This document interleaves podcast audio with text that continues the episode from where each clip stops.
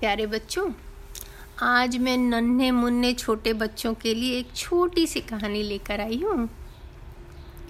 एक आदमी था, बहुत ही बुद्धू था,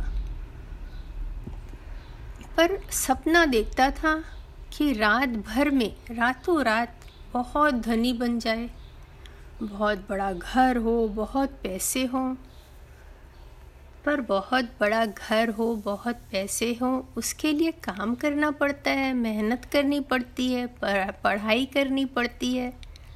तब ऐसा हो सकता है। लेकिन उसका पढ़ाई में मन ही नहीं लगता था तो वो बिना पढ़े ही बड़ा हो गया। और अब काम में भी उसका मन नहीं लगता था तो इधर उधर खाली घूमता था और कभी कुछ मिल जाता तो वो छोटा मोटा काम करके अपना गुजारा करता था। जैसे कभी लकड़ी काट लिया, वो बेच के पैसा ले आए।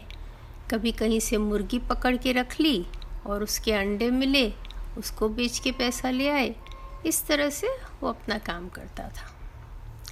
फिर थोड़े दिनों में उसने मुर्गी ज़्यादा रखनी शुरू कर दी। एक से दो दो से तीन धीरे धीरे उसके पास अभी दस मुर्गी हो गए थे। सबसे नई वाली मुर्गी उसको कल ही मिली थी जंगल में कहीं और वो ले आया था उठाकर। वो मुर्गी सब मुर्गी से अलग दिखती थी, बहुत सुंदर थी। और जब सुबह आदमी सबके अंडे लेने गया तो इस मुर्गी मुर्गी का अंडा सोने का था। सोने का अंडा?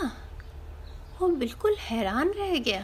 अरे ये कैसी मुर्गी है? सोने का अंडा देती है।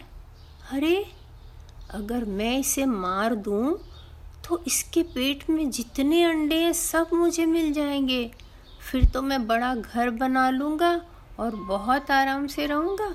मुझे अंडे बेचने भी नहीं पड़ेंगे। ऐसा सोचकर उस आदमी ने मुर्गी को मार दिया। मुर्गी को मारने से अंडे नहीं मिलते हैं उसके पेट में, आपको पता होगा बच्चों।